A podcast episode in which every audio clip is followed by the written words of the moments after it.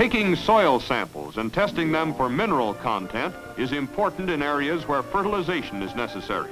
This farmer is taking soil samples from several representative spots in his old pasture.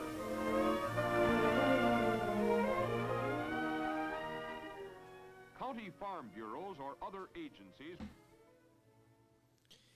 Well, hello, and welcome to another episode of Beyond the Buddy Seat part two of the escapade with, Ethan Westfall. uh, yet again, I'm Zach Goodwin, and I'm joined with my beautiful, wonderful co host here. I'm always delicious.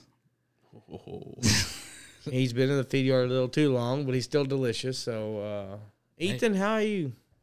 I'm great. Better than I deserve. That's what he said to me on the phone when I talked to him the other day. He's always better than I deserve. I know. And then I told him he sounded like Dave Ramsey, and he said even on his worst day, it's still better than he deserves. And I can agree with that. I've been called worse than Dave Ramsey. Dave Ramsey, be Ramsby. Ramsey. I grew. Yeah, yeah, yeah. The guy that's always like, you gotta buy, every- you gotta buy, every, you gotta buy everything with cash. Well, Do we farmers buy everything with cash? it depends on if the IRS is listening. I gotta turn that back up so we can Dang, sound. dang buttons.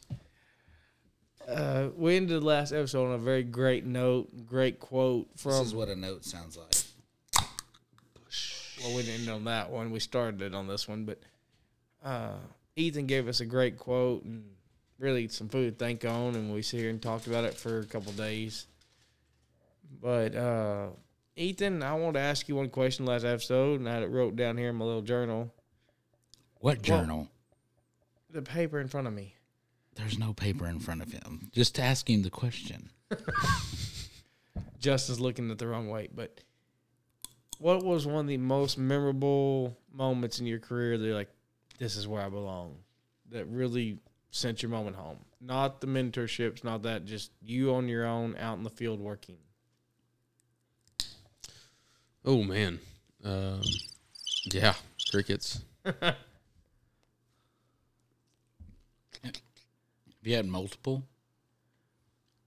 Yeah, you know, I, I think uh, as I sit here and think about it, the the one thing that all of these have in common is the response from somebody else and or somebody else that I, I look up to and admire so much calling and asking my opinion. And and I guess it'd probably be that one more than anything.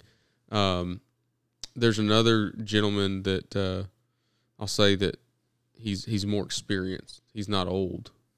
He's just more experienced. Well, Justin, you're more experienced in my book with the Yeah. public, so So his his name is Ron Courtney, and uh, Ron Ron was a range and pasture rep with Dow for many many years, and uh, retired, and then went to work for Bayer as a range and pasture uh, rep for them. And I still I still uh, work with Ron and talk to him just about every week, if not multiple times a week. And he's he's just an incredible mentor, uh, a wealth of knowledge. He's he's just a an all around just a great guy. Um, but I'll never forget he he called me one time and was asking my opinion on how to approach a specific weed that that I dealt with a lot in my old territory uh, that he did not come across very often. And I I gave him my full spill. I ran through just like it would with anybody else. And before I got off the phone, it just kind of hit me like a ton of bricks. It's like, man, here's a guy that's been doing this longer than I've been alive like a lot longer than I've been alive at the time.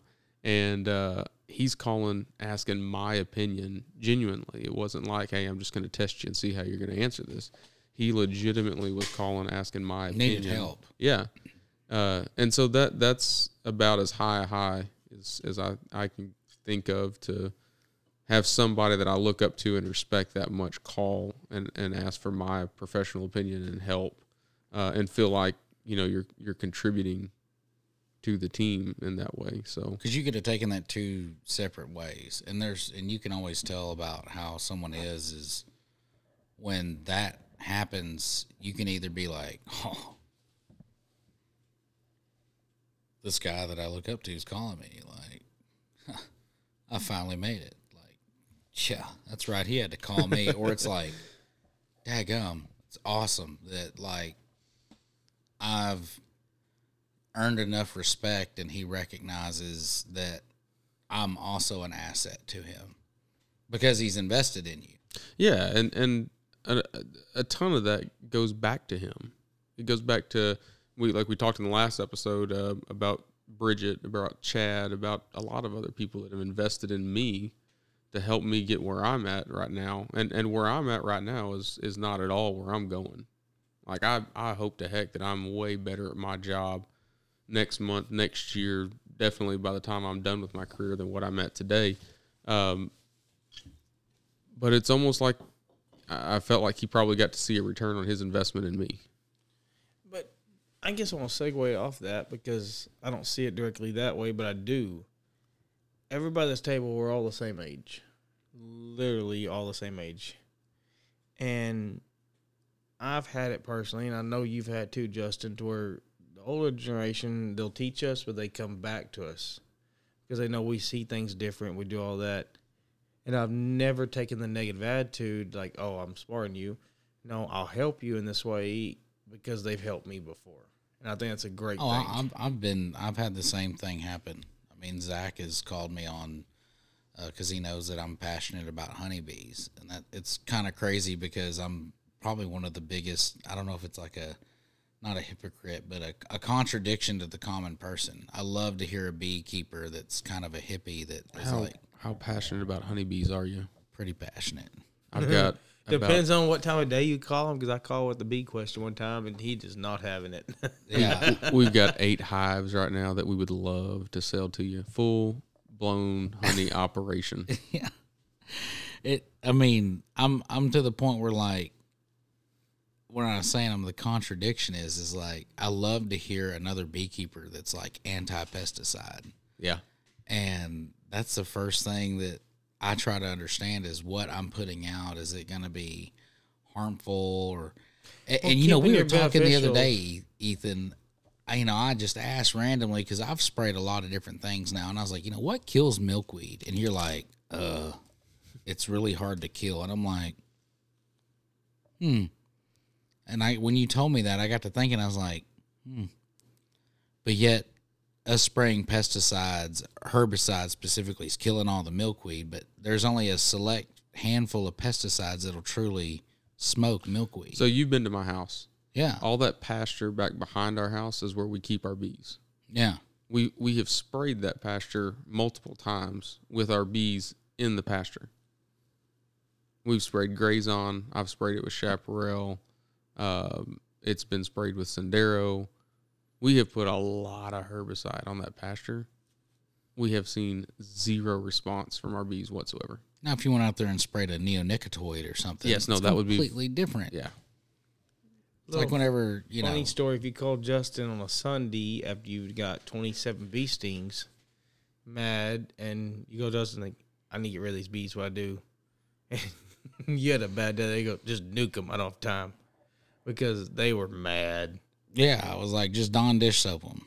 I mean, that's how you can terminate a hive without you know using harmful you know insecticides and stuff. Because the Dawn dish soap actually, uh, is, insects like bees breathe through their skin, through their exoskeleton, and Dawn dish soap is like what it would do to us if you squirted Dawn dish soap into your lungs. You just suffocate. Yeah. I mean, it's not a great way to die, but it's better than grabbing a can of Raid, and then you can't use that box anymore because that residual's there for so long.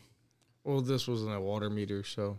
Yeah, I mean, I, I was just like, they're harming you. And a little and- uh, Zach fact for the day: if you're ever out in the field and get attacked by a swarm of killer bees, the safest thing to do is lay flat on your back on the ground and stick your feet straight up in the air if you have jeans on and long socks, because bees only attack things above ground surface. They will not attack the ground. yeah, I didn't know that. You know who taught me that? Wes Marty. Yeah, I didn't know that, and luckily that day I had my welding shirt on, so I covered myself up. I hunkered down on the ground in a ball for 30 minutes, and they finally dissipated. but I had 27 stings partially in me and pulled out another 20 something stingers in my sleeves. So I've got so many bee stories, but So do you beekeep, Ethan? yeah, I you did never not seen the know suits that. in our Never knew that about garage. I never thought. Oh yeah, that's right in the back. Yeah, you. That's right. I remember that now. So the Yeah. first time that I took Laura back there to help me with the bees, I mean, I we, we're getting suited up, we're getting ready to go back there, and I I give her the whole rundown. It's like, okay, babe, First off, what got you into bees? The fact you want to see the herbicide deal with them, or No. the deal, or you're like, what can I spray? I mean, um, or you just really like It- honey? No, the the guy that uh, married my wife and I that did our wedding, good friend that I grew up with, and he and his family had gotten into him, when, and they lived in Weatherford, and I actually lived in Weatherford at the time as well. They moved to Denton, and they didn't have a great place to keep their bees. And he said, "Man, I just I need to wash my hands of this whole deal. You know, it doesn't fit our lifestyle now where we live." And he's like, "I tell you what, you give me a thousand bucks, and I'll give you the whole thing, all the hives, all the equipment, whole nine yards." Well, the suits and the steamer would cost that. Yeah, it's it's expensive. It's not a cheap hobby. But uh, so my dad and I split it. We both gave him five hundred bucks, and boom, off off and running. Um, but I'm I'm getting Laura all geared up, ready to go out there, and and kind of the last thing I told her, I said, look, worst case scenario, you get a bee in your suit, and the bee stings you. They can only sting you once. The stinger pulls out, the bee dies, and that's the end of it. So if you get stung, stay calm. Your reaction is to freak out. Your heart rate goes up. Your breathing goes up. Your your And they pick up on they that, pick up on everything. Especially a weed eater. Yes, they don't like weed eaters at all. So uh, I, Chainsaw is fine. Weed eaters not so much. I I gave her this whole spill, and we get out there. We open the first hive, work through it, no problem. We get the second hive, and they start getting a little antsy by the third hive, and they communicate with pheromones. So when hive number two is all sorts of pissed off by the time we get done with it, we open up hive number three in a bad mood. Well, I get a bee in my suit, and it stings me, and I lose it. it, it gets broke like your rule. in my hood, and I'm running. I get like halfway across this pasture, and finally the bee stings me. I'm like swatting myself in the face, beating the crap out of myself. And I stop and I turn around and look at her, and she's just staring at me like, "What are you doing?" you So, broke your rule. Prime example of uh, do as I say, not as I do. Yeah. Yeah. Well, Justin's a somewhat part-time fellow beekeeper here. You go check hives all the time, correct? haven't checked my hives in a while. I got Dr. Jones for that. I didn't know you had hives. I have four. Man, I've got so much stuff, and I've enjoyed it. I want to stay in it, but we're about to move, and I don't want to have to relocate that. I just kind of want to cash out and then get back into it when we get settled. Down it's the road. like a I don't know, it's a blessed burden. Like I enjoy doing it, but I have so many things going on that like I'm partnered with Dr. Jones on it. And uh, he's been taking care of them for probably the last six months, eight months. Um, I mean, I've seen it in the last six to eight months, but like I haven't like went and worked them. yeah. I've been a lazy beekeeper the last year, but I've been doing it for four years now, five years now. And it's something that helped me understand like wildlife and, and nature a little bit more. Bees are so smart. Like they are clever. They're very clean. I mean, when one of them dies inside the hive, they're dragging the dead body out because they realize that that decaying body is going to soil the hive. They guard their hive. There's an intricate battle system that's set up with them. I mean, The way they communicate, the little dance that they do to show their their dance that they're doing out there on the platform to show where a set of flowers are, where their next meal is. They talk to each other, and like the next caliber of that is move a hive, move it, and watch. And and if you move it in the middle of the day, you'll see bees come back in the evening to where that hive was originally because they had a roadmap of how to get home. It's all in relation to the sun. Yeah. So everything, like even if you weren't to move the hive, if you just turned it the other direction, it would throw them off because where that entrance is facing in relation to where the sun's supposed to be will totally throw them off. The only thing nerdier than having one bee guy sitting here talking about bees is having two. But I'm really intrigued right now. Yeah, it's crazy. Because I honestly, I mean, I know what they do for this world and the pollination factor and all that. They're extremely beneficial. For, They're not our only pollinators. Like there's No, but there's wasps, there's there's butterflies, there's hummingbirds, there's the wind. There's lots of things. And without a doubt, I mean, we do push it pretty hard that if like bees cease to exist, crops would die. It's not going to be that dramatic. It, it's going to be pretty dramatic, but people need to realize that there are a crapload of other pollinators out there. We just choose to cultivate and, and flourish, and bees are the experts at pollinating. well, that's because they made a movie about them. Mm. Have you ever seen the Hummingbird movie? They didn't make it yet. Now, that's one creature I do like to watch, and they come around here every spring and fall. They'll show up in their migration pattern. I mean, birds, Yes. crack birds, I call them crack birds. yeah, the way they move their wings. You know, I've also watched uh, my beehives get spicy and learning how to requeen. I mean, that's something that a lot of folks don't realize, and and and I knew about it. Dr. Jones called me up and said, "Hey, what do you know about bees?" And I was like, "I know how to get somebody into beekeeping, and I know how to kill them." And he just chuckled and he said, "Well, I want to get into beekeeping." He goes, "I'll finance it. You teach me everything you know. Let's do it together." And that's the most entertaining thing is is I get people that call the office and they're like, "Hey, I'm getting into beekeeping," and I'm like, "Okay," and they're like, "I've already got my hive," and I'm like, well, "You're already into beekeeping. You're in it. you're in it. There's no like learning now. It's doing." What still amazes me, because I do know this for a fact, the way you ship bees is through United States Postal Service, mm-hmm. You can, and that. but like when I go pick my bees up, like they're in their box or what they call a nuke, and and that's short for nucleus. Like they're in the middle of the box. I'm assuming. It's a set of six frames inside of a smaller box, and they have trap doors. Uh, and so when you get the nuke, the nucleus, because it's a nucleus, think of like an atom. yeah. There's everything going on around it. They take a core out of a hive and do a split. And they take that, and it has a queen with it. And you take the nucleus, and you take that and let them, you take those six frames out and put them into put it I'm getting away from the mic. You put that into your actual you take those frames out and put it into your brooder box. Do you There's get your bees from like boxes. Waxahachie, or where do you get them? Blue Ridge, Where's that at? uh, north of Dallas. Because there's a big Texas bre- Bee Supply. We've we've used uh, BeeWeaver for a lot of our queens. A lot of our genetics are running through Texas Bee five Weaver thousands. down Uh. Uh, seriously. There's college genetics. stations. in- Yes. oh, it's tremendous. Just like cattle. Yeah. Really? Yep. Like I buy Italian Cordovians from a beekeeper out in California uh, just because of how they act. And then BeeWeaver, they have a breed called a Texas 5000.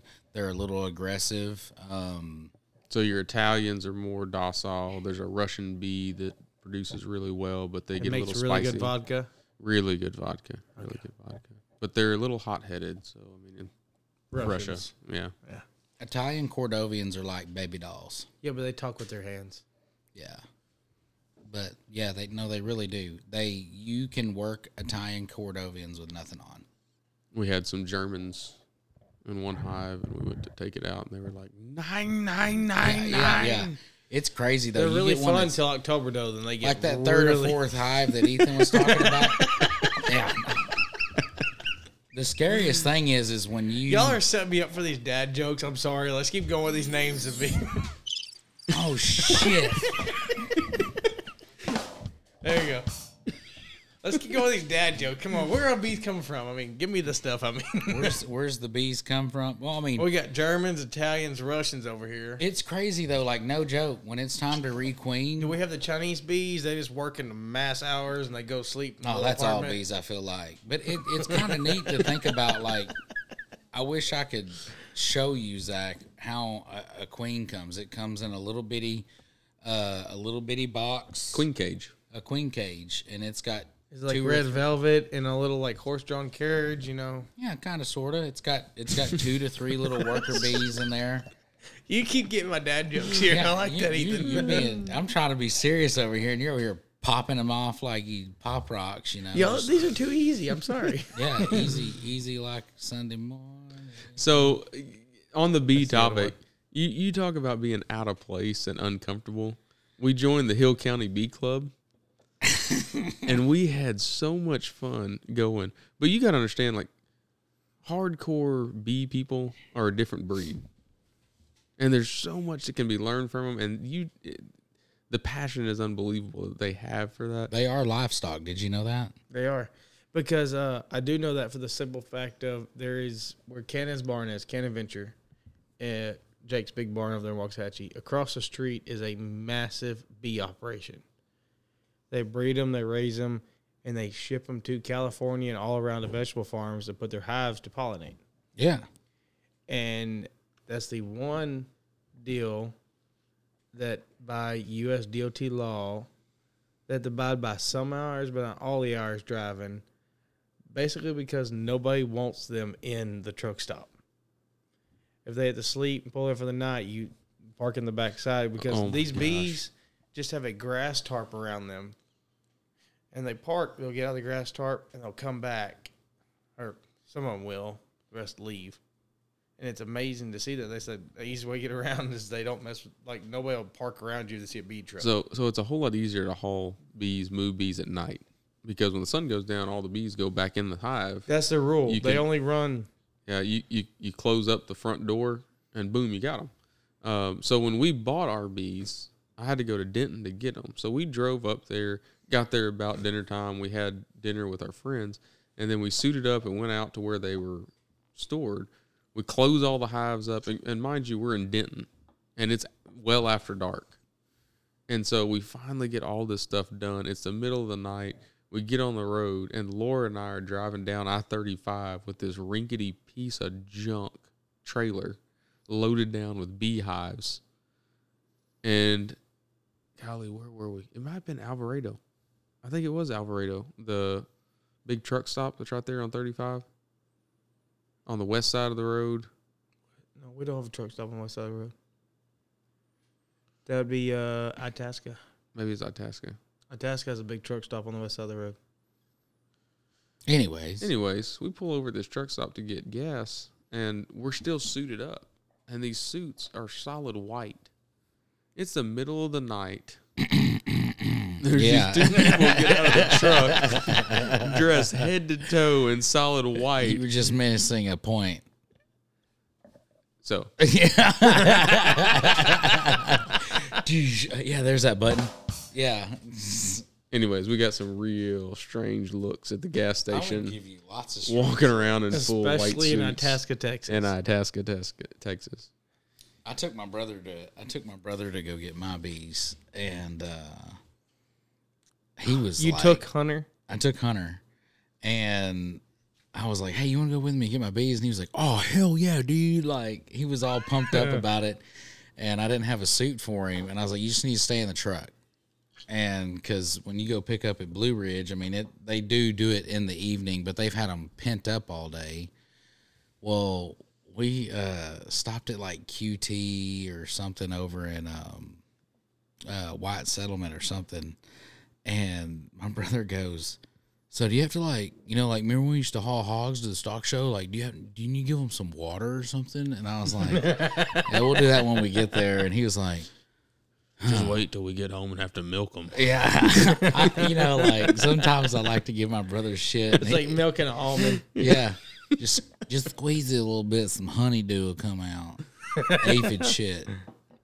But you know, it, it's always interesting to you know talk to somebody that hasn't has no idea about bees and You're talking one right now. So I, I got in a bad spot with ours. We we uh, we caught a swarm, and that that's Laura's favorite part is hunting swarms in the summer.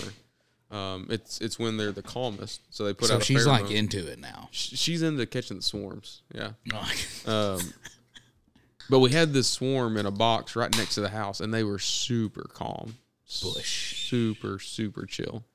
and we just got a little overconfident and and uh, I went out there and I let my dogs out of the kennel and I've got a black lab and she's wide open all the time. She takes off running. She hit that box. How do you catch a swarm? Oh, There's lots of There's ways, lots but of ways. I have put a Gasoline box. works very well. I have put a box on top of the roof of my Ranger and gotten up in a tree and like shook the branch real hard and the giant ball of bees falls into the box. they're super. Um, what's the word? Uh, not innocent. They're super. Uh, not weak, but they're Docile? not docile. They they put the queen puts off a pheromone when it's time to move, and they, she takes a swarm with her, and it puts everybody into a very calm state. But the other reason that they're so slow and lethargic is that they gorge themselves on honey.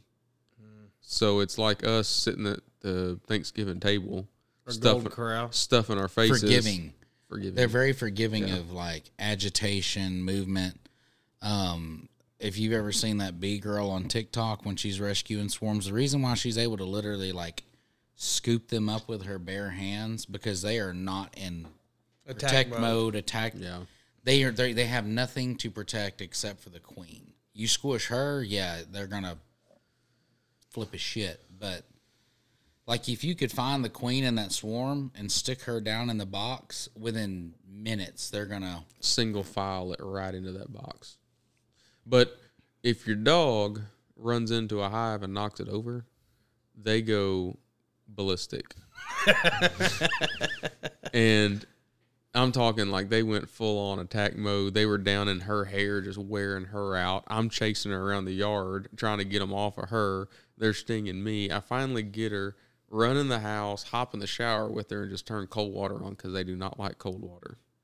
But I I bet I pulled hundred stingers out of that dog, and and for months she'd have little festers because I mean lab hair is so thick you can't get down to the skin. But it was a bad day. So black labs and honeybees don't mix well. They don't make good roommates. yeah.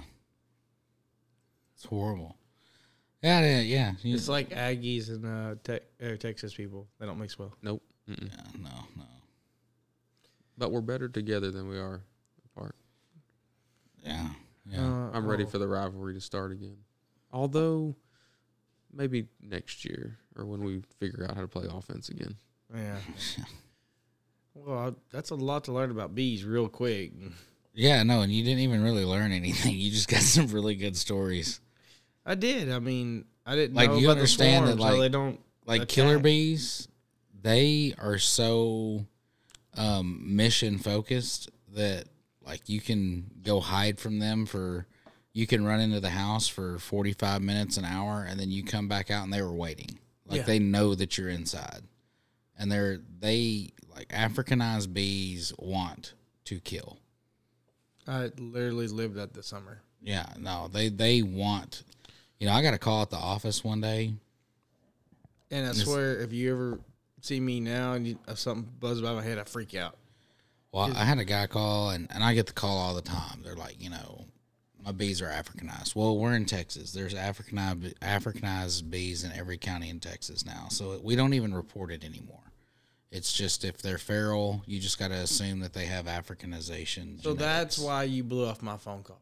Yeah, because I was like, they're probably Africanized. Just nuke them. Yeah. Like if they're bothering y'all, you know, you don't have time to get them rescued. And then you gave me the guilt trip when I called on the whole deal after being stung so many times and fighting them off. You were like, well, you know, depends on if you want your corn pollinated or not. Yeah, I was just giving you shit. But- Yeah, and then I felt guilty, and I called a beekeeper to come rescue them. Well, it wasn't too long before that. I had the guy call the office and he said, Yeah, like, I need somebody that can either come exterminate these or rescue them. He goes, I don't care what's going on. He goes, I'm pretty sure they're Africanized. Um, they're pretty aggressive. And I was like, Okay, well, I, I've got this beekeeper, you know, and I gave him Daryl's number. And um, he said, uh, he said, it's pretty serious. I was like, okay, well, I'll, I'll get it taken care of. And he said, well, I appreciate it. He goes, they killed my mother yesterday. Snap. snap like instant like in my head the record skipped off the vinyl and i was like oh my god i'm so sorry he goes yeah, it's it's gonna be okay. Goes, uh, you know, she was she was older. She was you know eighty five years old, and um, he was like, you know, she was outside and uh, they they got a hold of her, and she just got stung so many times that she just went into anaphylactic shock and died. And I was like, you know, that's stuff you don't get prepared for on the phone. I was like, man, I'm I'm so sorry. Next Like, time, let's lead with that. Let's set the tone. Yeah, because you know I'm I'm not meaning to. I get a bee call during the summer during swarm season. I get a bee call once twice a week, and you know I've got a whole list of beekeepers. I'm like, where are you at? I'm in Godley, and I've got like three beekeepers in Godley I can call on. I mean, that's what a lot of people don't realize is that the extension office we. Everybody's like, eh, hey, know so many things. Like, I mean, we have to because of the the gamut and spectrum, you know, of What y'all have to deal with? It, y'all deal with something as simple as crabgrass to bees to cows out. Oh yeah, people Being- extension. No literally C. that word extension. I get people that call the office like, "Yeah, I got a ticket over here in Keene, and I'm trying to pay my fine. Uh, I need the extension number uh, for," and I'm like, they see extension office on the county page, and they think that we're like an operator. It's, so Seriously? I, I know the re- I'm being call Kathy and ask her. I know the relationship you got with Zach, and uh, man, for the longest time when I was working with Zach, I, I I couldn't figure out like, did he just despise me, think I was a total idiot? Because he'll stand there and he's listening all the time. He, his he's always processing.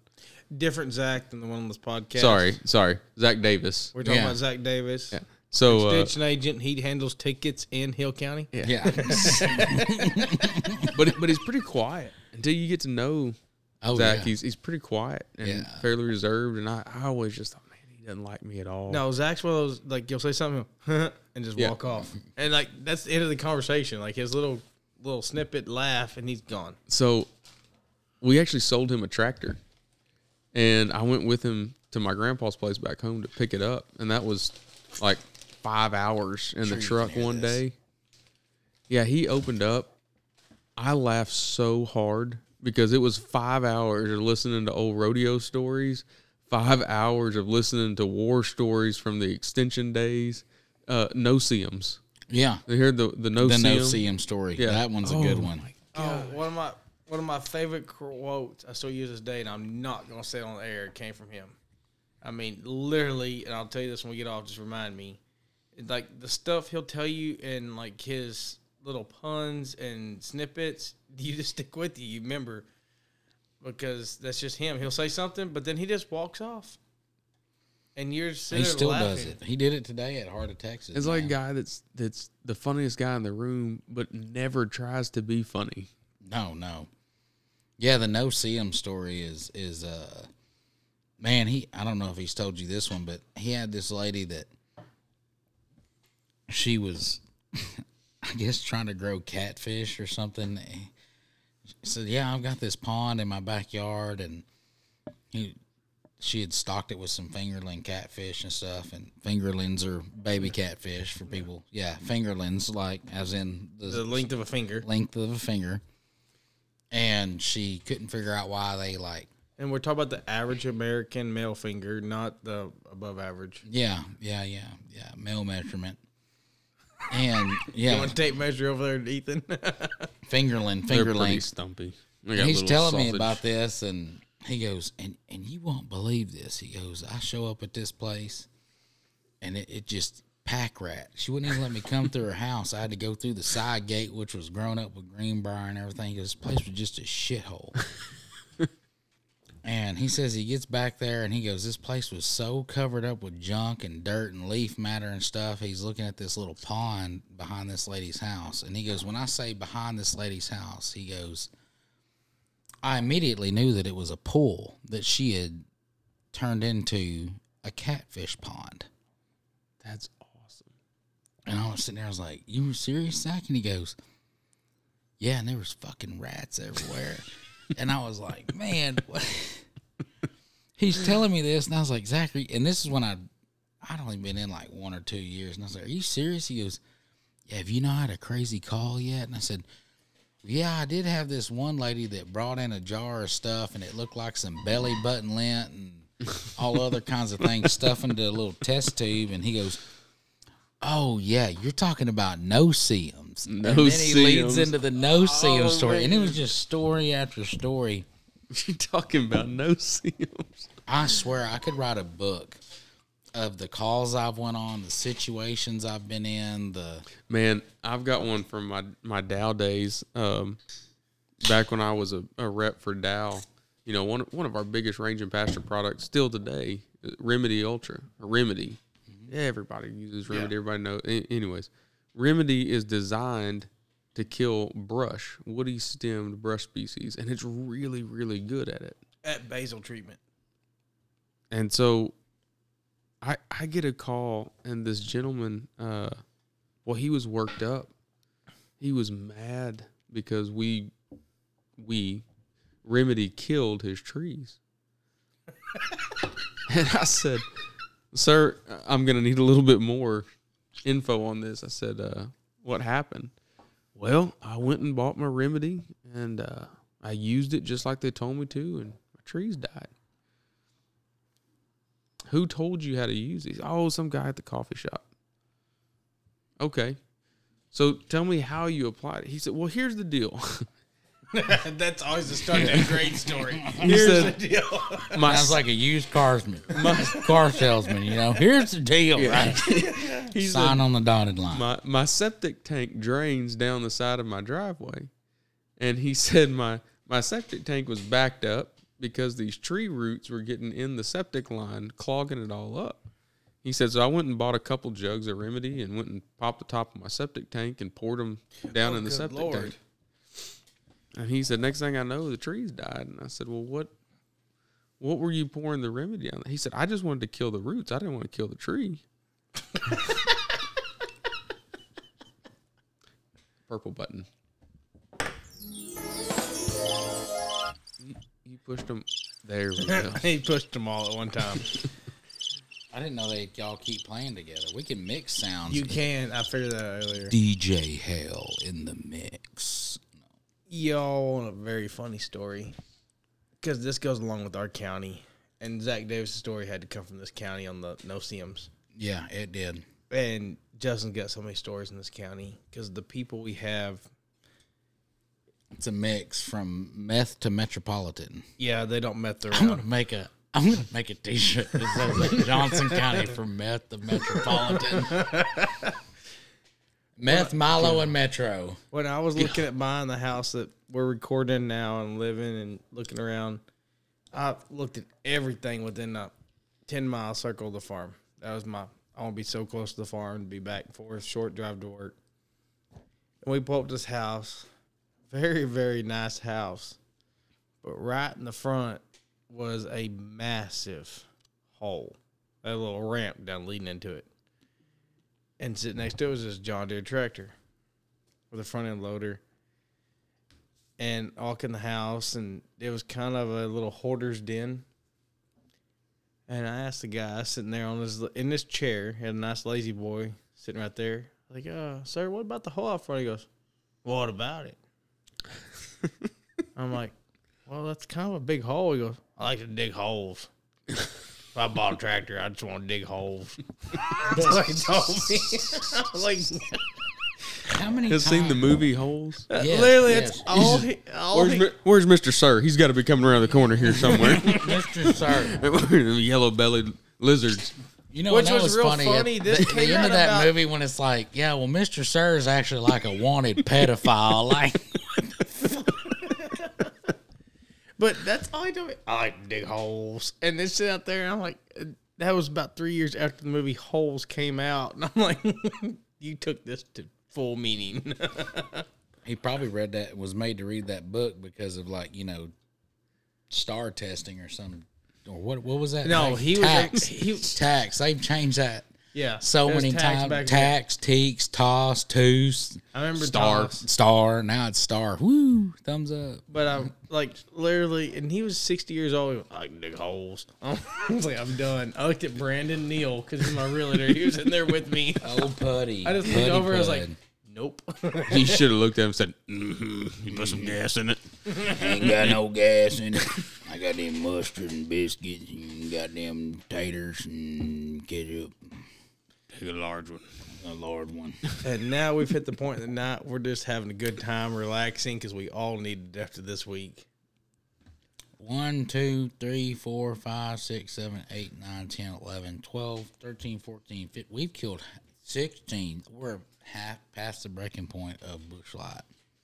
We're having a good time. Mm-hmm. We're having Are you having a good So- time? I'm having a good time. We're having a great time. Semi make an attempt to bring this back. Uh, We appreciate you for that. from from meth to metropolitan. You guys are in a unique area right up against the metropolitan where i think the extension service and being a full-time farmer are huge in importance of, of reaching out and educating people. I mean y'all have talked about it in past episodes uh, farming next to a school and the response you get from the kids farming next to a neighborhood if we don't educate the general public on what it is that we do and why, we're letting somebody else tell the story for us. and that is a great segue.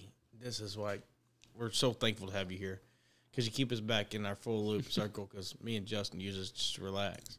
Mm, but we're actually starting a project right now, and I really want to touch this on the podcast. And we talked about it a little bit last week, but it's actually started the PBL program. So, uh, yeah, it's project based learning. It started out in Roscoe. So, what Oh yeah, y'all talked about this on a previous. Yeah. So what it what it is is um, it's a program that the state legis- uh, legislature uh, mandated, uh, and there's some pilot schools, and basically what it is is we're getting to the point where we're going to start doing extension based techniques in schools.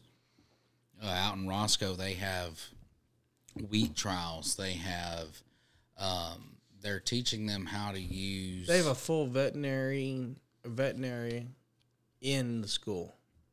they have an on-staff DVM um, teaching kids how to like they're actually running a clinic out of the school.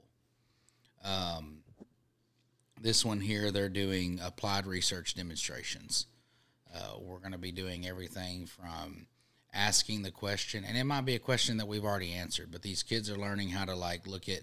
They might be looking at Hessian fly pressure. They might be looking at. Um, I mean, we're going to be sitting down in the next couple of weeks and developing protocols and stuff for these kids to use. Um, but we we've plowed up some ground behind the school barn. I don't know how many acres it is. Did your dad say? I think it's right at about nine or ten acres.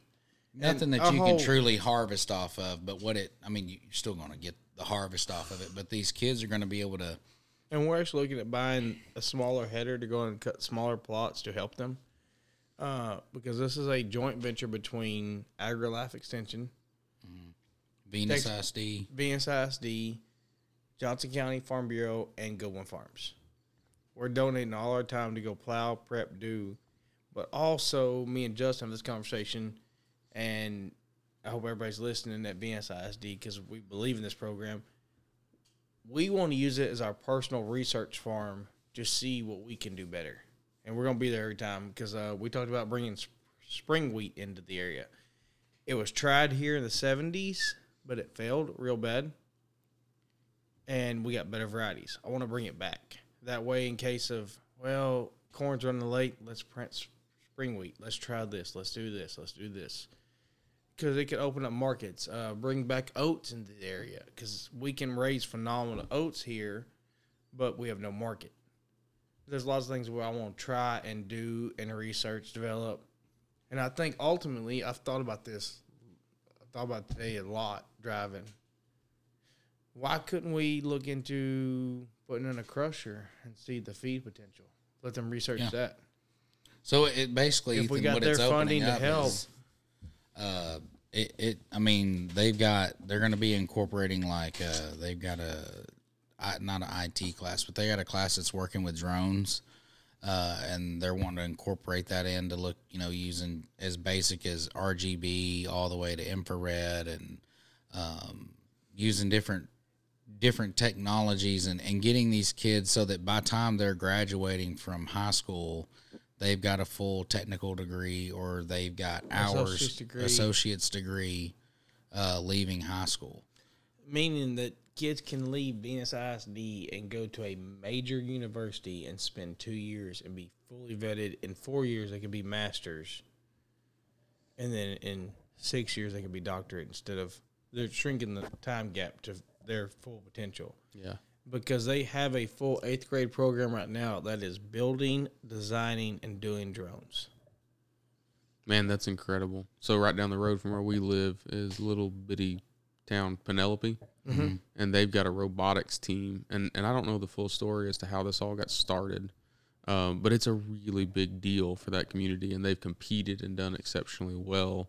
Um, y- y'all have talked a lot about education on several of these podcasts, and my personal opinion is that the state of Texas education system is too broken to repair in its current state. I, I truly believe that we need to hit the reset button, And innovate. wipe wipe the slate clean, and start over. I want to touch on that statement though, saying that it's not broken as a whole. It depend as a state as a whole, it does lack, but there's so many. I think from the heart it's broken. From Austin. from heart, yes, I will agree with that. But there's too many schools doing their job, and recognizing the issue like Penelope going, hey, this is an opportunity that the state is they've put out here, but they're not pushing it as an avenue. And you, you know, but then I go over here to Venus, and like we had that meeting. We sit down with the assistant super, uh, Jim Bob Webb. Uh, I keep messing up his name. The AgMech teacher. Talk to all of them. Their passion's still there. They're dry. They're driven. They're ready to go. And like we show up this meeting, and, and me and Justin see this all the time because this is kind of what we do, and we start these projects and I guess we've been the face of them for a little while, especially when we got the board. You do this more than I do, but people doubt what we show up with. When we set our mind to something, we show up. Mm-hmm. And Well, it's because so many people have made promises to these schools, and I'm seeing, or, or and, and it's not just that; it stakeholders promises to stakeholders. Like, I mean, it it, I mean, like when we did the thing out at the railroaders, having the owner of that team and the and the head of public relations for them to go like, y'all said y'all were gonna do this and the way you were gonna do it, and then y'all not only did what you were say you were gonna do, y'all ended up doing more, mm-hmm. and then and then we forgot half the stuff we had planned that night because we were so overwhelmed and busy. But we same thing with. Venus. You know, we said, I mean, we I turned to the assistant super and I said, your main priority right now. There was a big brush pile in the back of this area, and I said, your main priority right now is to get that pile burnt. And he he did he did work on it. He did because literally the day we show up to plow, we didn't give him a day. We're like, we plow this field across because of all things, we farm Venus ISD's land, we farm Alvarado ISD's land. But then across the street from where this plot is, I farm that field. It's not a big field, but I farm it. I was like, well, I mean, and, and we told him was like, it was eight days later. Yeah, The blade was going in the ground, and they we were the gonna- pile that morning. Dad pulled in; it was still on flames. He plowed the edges out. We gotta go back and plow through the pile, but he got it done. And like the day Dad was showing up, he was pulling out. I was out there the next morning pull soil samples because I mean, I'm not going to be that county agent that says, "Oh yeah, we'll make this happen." I mean, the the county sheriff came to me and said, "Hey, you know, um, I want to see the county jail have a garden program and something to help rehab these people." I mean, we did it in three months. And, and we're still working on making sure that it, it's going to be lively. And I think that's something that I mean, you don't do this, Ethan. You every time I've asked you for something, you're right then and there. And there's so many people in society, um, and that that say they're going to do something, and, and that's all it is, is is show up and do what you say you're going to do. And that goes along with like the county jail program when the sheriff reaches out to you and like I want to Hey, can this. we this. can we can we plow this? You know, what And was me it? and Justin were talking, and he goes, "I just gotta get this plow." I was like, "Tell me when." And he said a date, and I was there that morning on time, plowed it, and left. So I, I think going back to the school deal, the way that schools are funded, the way that funding is is handled, I think the standardized testing, and I, I'll talk out of both sides of my mouth here for a minute because I think there's a place for standardized testing. Without a doubt. With that being said, when the vast majority of our students' education is based around a standardized test, I, I have an issue with that. And- There's and- a place for it, but it doesn't need to be shoved. Yeah, and and They and, get taught to that test, and that's it. And and I don't think that there is a. I don't think that there is a um, superintendent or an administrator out there that would sit at this table and say, absolutely, that STAAR test or whatever the heck it is we call it now, that test adequately prepares our students for the real world. I don't Oh. think there's one out there that would say that. Well, I got a question for you. When you went to college, did you know how to study? No, Oh dear God, no. I had to teach myself how to do that. So did I. But but and I love the one of the very early podcasts y'all did, if not the first one, was about college ain't for everybody. Yeah, College educated and everything. Yes. Yeah, with Jake. Um, and I I believe that wholeheartedly. I think there's so many kids that get forced to college campuses that have no business being there, that don't want to be there, that mom and dad are making them go, or that's just what society tells them they need to do. And we need to be able to start early on in the high school level and say, hey, you think you're going to pursue college? If so, this is the route you need to go. Do you think you're going to pursue a trade? Hey, if so, this is kind of the route we want you to go. they do that in other if- countries. yeah. But I literally uh, called you about this today. I have a young boy that works for me. Great kid, Tanner, phenomenal kid. Damn. Brody. Yeah, both of them. College is not these boys' future.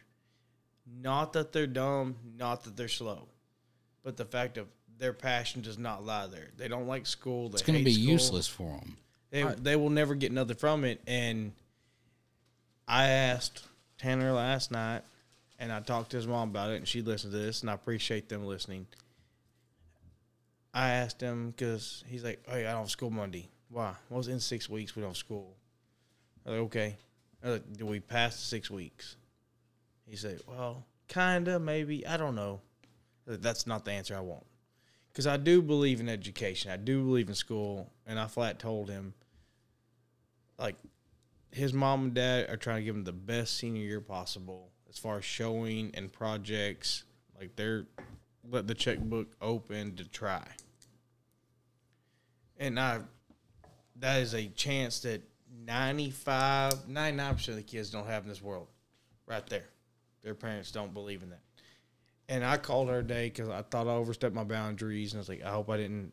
But I lit into him. I was like, do not take school lightly, because if you don't pass that by UCLA rules, mm.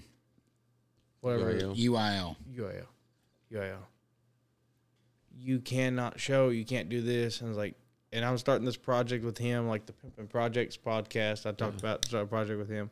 I was like, I'm not gonna put my time into this with you if you don't do this. I was Because if y'all build that project and he doesn't pass, then it's not going to get exhibited. Yes, So I, I don't know anything about this kid. Never met him, um, but I know he works for you, Yes. and I know you've talked about him making a dang good hand out here. he's a really good hand. So if he had a class at school right now that was everything you need to know about an R series John Deere tractor, Oh, he'd be all over it. he'd be an A plus. Oh yeah, he'd love it. And his mom will tell you this hands down. He comes back from the farm and tells about what he did that day. Like I handed him my old A300 John Deere tractor, which I that's my pride and joy. I'm gonna brag on it. First tractor I bought on my own. Mm-hmm. Nothing fancy. I made it nice, but not. It's not one of my new R series Deeres. I handed it to him. I was like, "You're running this." Showed him how to run it. He's running it wrong at first because he was dogging it because he found out of black smoke. He, you know, young and dumb. And I saw him doing that one day, and I was like, "Nope." He's like, "You blow that engine from doing that, you're buying the engine." What's that cost? About twenty k. And he's like, "Oh no!" Now he runs it like a baby. Yeah. He knows how to run it.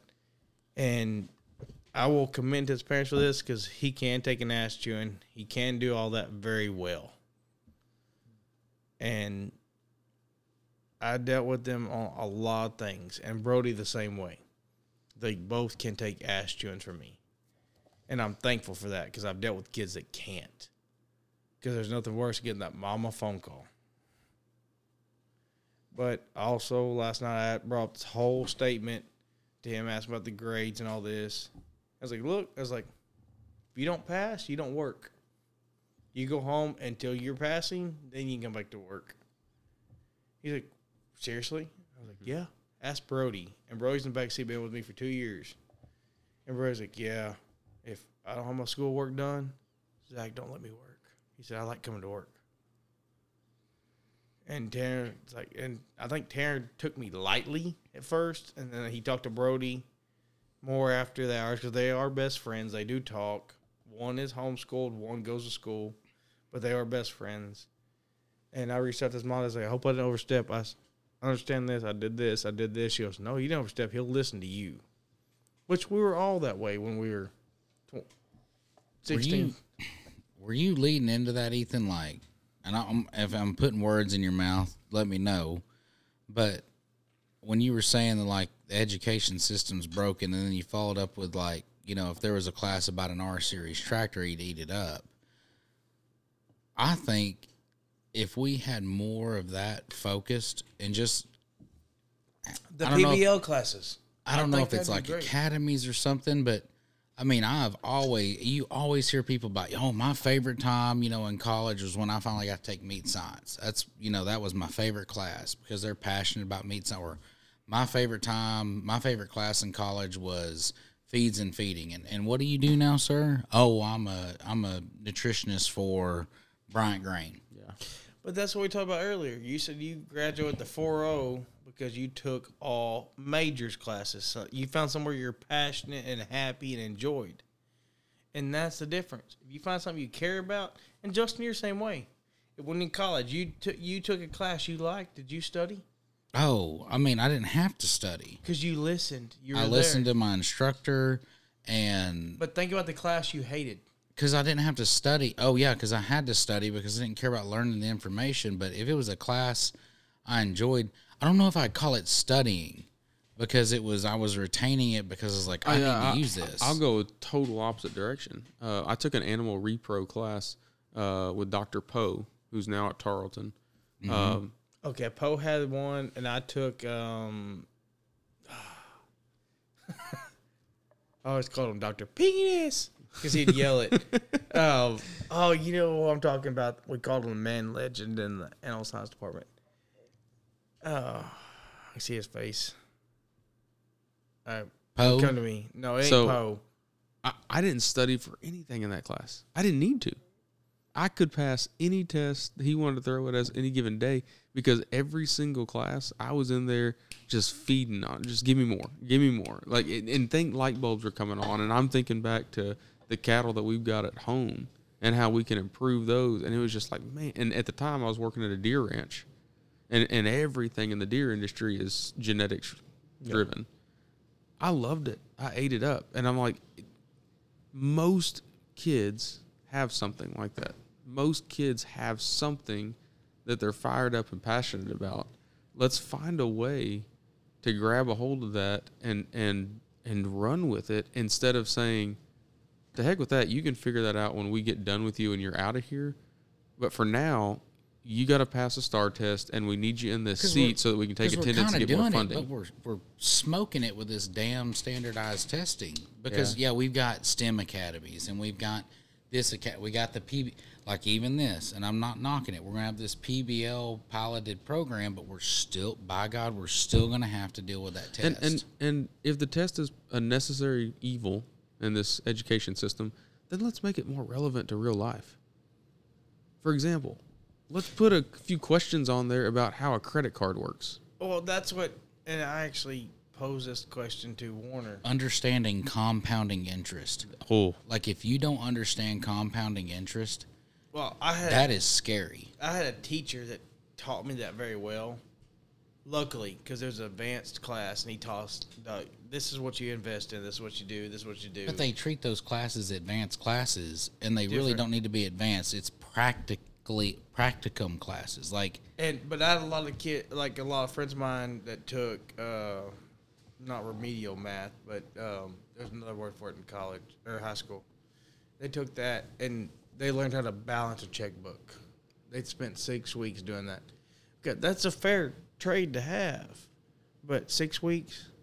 Teach me, and I guess, and I asked Warner about this the other day, talking to him back and forth. Like, if you had a class in high school that could have told you how to file taxes, would you have taken it?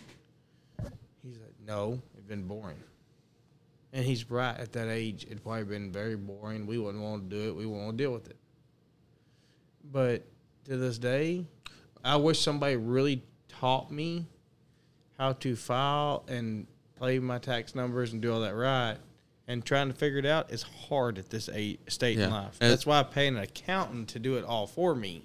As a junior or senior in high school, though, if your counselor said, Zach, you can either take calculus two or you can take personal finance, I'd probably pick personal finance. I would have too, without a doubt.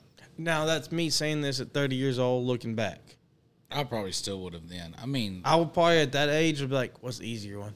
well, I gotta- Uh, Hundred percent. Well, I was saying like the compounding interest thing is is I mean I'm sure all of us has financed a vehicle or something, and you look at that that total price, no matter your interest rate. I don't care if you get a one percent or a I, I could Hey. easily write a curriculum though for two semesters on personal finance from credit cards to checkbooks to personal loans to mortgages to investments for you look at what you're going to oh pay for your house at Because the we've end. all made those bad investments, Right. and we've all bought something out of spur of the moment that cost us a lot of money at this age. Way more than what that thing was valued. Yes, at this state in life, we've all done that. Yep. and I appreciate that, but also think back at when we were 22, 23 years old and we bought something and our parents or our mentors told us, don't buy that. That's a bad investment. And guess what? We're going to prove them wrong. We still did. Still bought it, and then you realize I look back and I'm like, why the, why the f- did I buy that? So so It's no different, Justin. Uh, not to cut you off, but No, you're good. But think about all those pickups you built and what you did, and Oh, all I that money. put so much money into the trucks I've had. And But when I became Tanner- an adult, no. Tanner and me had this conversation about two weeks ago because he wants to build that Dodge he has, and that's his passion, and I appreciate that. I was like, quit putting money into a two hundred and seventy thousand mile Dodge, third gen pickup. Let's get you something you can rely to drive every day to work. You can make it nice. You can put your bumpers. You can do all that you want to it. Because he told me, he said, well, you know, I've already put another 2K into this pickup, 3K into this pickup out of his summer paycheck. I was like, what do you have left? Well, nothing. I was like, and you still got a pickup that's going to need a transmission pretty quick. You're going to need this. You're going to need this. And he sees me driving my black Denali. I was like, Practical. it that's what it is. I know I drive a very fancy, nice pickup, but it's practical. It's what I need, and I own pickups for eight to nine years at a time. I drive them till the wheels fall off. And he's like, "What's your payment?" I told him he about had a heart attack. I was like, "You start working a steady job. You have a good house to live in. This is what we can buy." I was like, "I'll help you. Start save that money back. Quit pump money into this wore out pickup." In my mind, they at 250,000 miles, they're wore out. Which you get to different people's mind specs, they wore out at 50,000 miles. I run them to, I got a 07 that's got 300 something thousand miles on it. We still run it every day. But it's the work truck. What were you going to say, Ethan? So I, I was extremely fortunate. Um, my dad was a banker for 10 years before he went into real estate.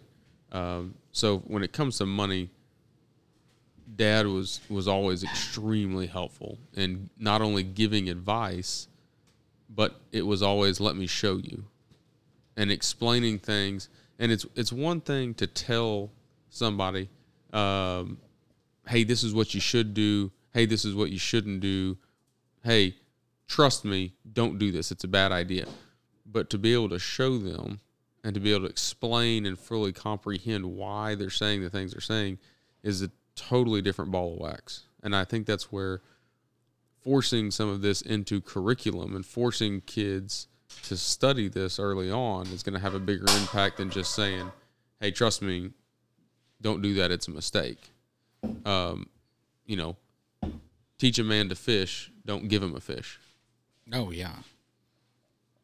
I I I go back and I've always said, and and my wife's going to be listening to this podcast, and probably her eyes are going to roll like a slot machine. And you know, for the longest time, I would like my first pickup was a '98 Toyota Tacoma, and my grandfather had willed it to me. I drove it for a few years, and every time I turned around, there was just something else that was wrong with it. There was something else like, and th- there was nothing mechanically wrong with it. I would find flaws in it. I'd be like, man, it, it doesn't have this. It doesn't. It, it's a extended cab. It's not a four door. It's not this. It's not that. And I look back all the time, and I'm like, why did I get rid of that truck? All it would it was a '98. Like those were notorious pickups to just need basically an oil change and maybe and every once in a while some spark plugs. And it was always a situation of me looking back on that and be like me getting rid of that truck and I traded it for I, I sold it and I bought a Dodge with a 454 in it that I ragged out, busted up, you know. But I, I had a fast pickup, and you know, by God, it was a bigger truck, and it wasn't like a little Tacoma, you know. And my dad all the time said, "Man, you're gonna regret doing that, man." And I wish he'd have just said, "No, you're not selling the damn truck." And you're gonna thank me later in life. You're gonna hate me now, but you know I still sold it, even though because it was in my name, the whole shebang. And I wish I had someone like your dad that's like, this is why you don't do this, Ethan, because if you go buy this, you're gonna end up paying. I mean, like when I we were buying our house and you know paid what we did, and you look at that that bottom line after we pay for thirty years, and you're like, okay, so my home granted it's going to get equity in that 30 years if we're in it that long but you look at what you're going to pay after interest after that 30 years holy shit Yep. Well, that's what I mean. and I, I mean i guess that's where the dave ramsey comes in with paying but i don't know anybody that i mean i do know people that i can say now yes i know people that could pay cash for a $200000 house but some things you do have to finance That's one thing I'm really thankful for. Like the house we're sitting in right here. I was fresh out of college. I actually bought this house before I graduated college. I'd saved all my surplus scholarship money up. I was blessed enough to have that in life. No student loans, nothing out there. Mm-hmm. And I'd saved the money back. And when I sat down and bought this house, I freaked out. I mean, I just was not ready because I went from owing nothing in life to all of a sudden owe one hundred fifty thousand dollars to a random bank. And Dad's like, "It will work out." He said, "Just trust me." He said, "This is the best investment you'll ever make in your life because I bought a house and ten acres, and I'd put some massive money into remodel, but I'd saved up. And to this day, I'll tell Dad I'm so thankful that he talked me into it because I was terrified. Because when we first started looking at houses, I was like, don't they have fifty thousand dollar houses? Because they're called RVs. I was like, well, I'm okay with that. I want something cheap. And I bought the place. And y'all, you were talking about your first pickup and all that, and this reminded me. My first pickup was a 2002 GMC Sierra 1500 HD. Hey. That was the ones that were the three quarter ton wheels, axles, had a four door, all black, with a full center console and Bose. And you talk about pulling to my high school, and this makes me sound old, but I, I was kind of like Burt Crush said, I was the big dick in the locker room pulling into that high school because I had full drive and four doors. And not that I've ever been that guy walking in the locker room, kind of like Bert said.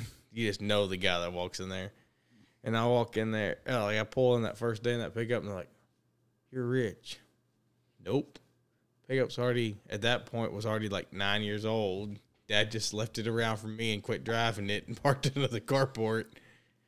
And I love that pickup, and that's the one vehicle in my life I wish I'd never got rid of Yeah, no, there's lots of those.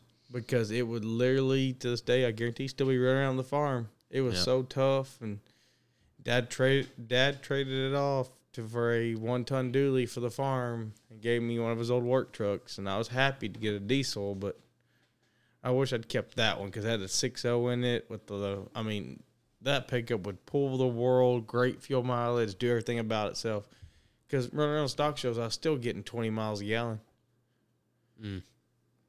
And that's a hard subject for another day. Y'all remember like the old 24 valve Dodges and Oh yeah, always. first generation Duramaxes all getting 20 miles a gallon? Yeah, not today. My new one does that finally. Got a few missing a few parts.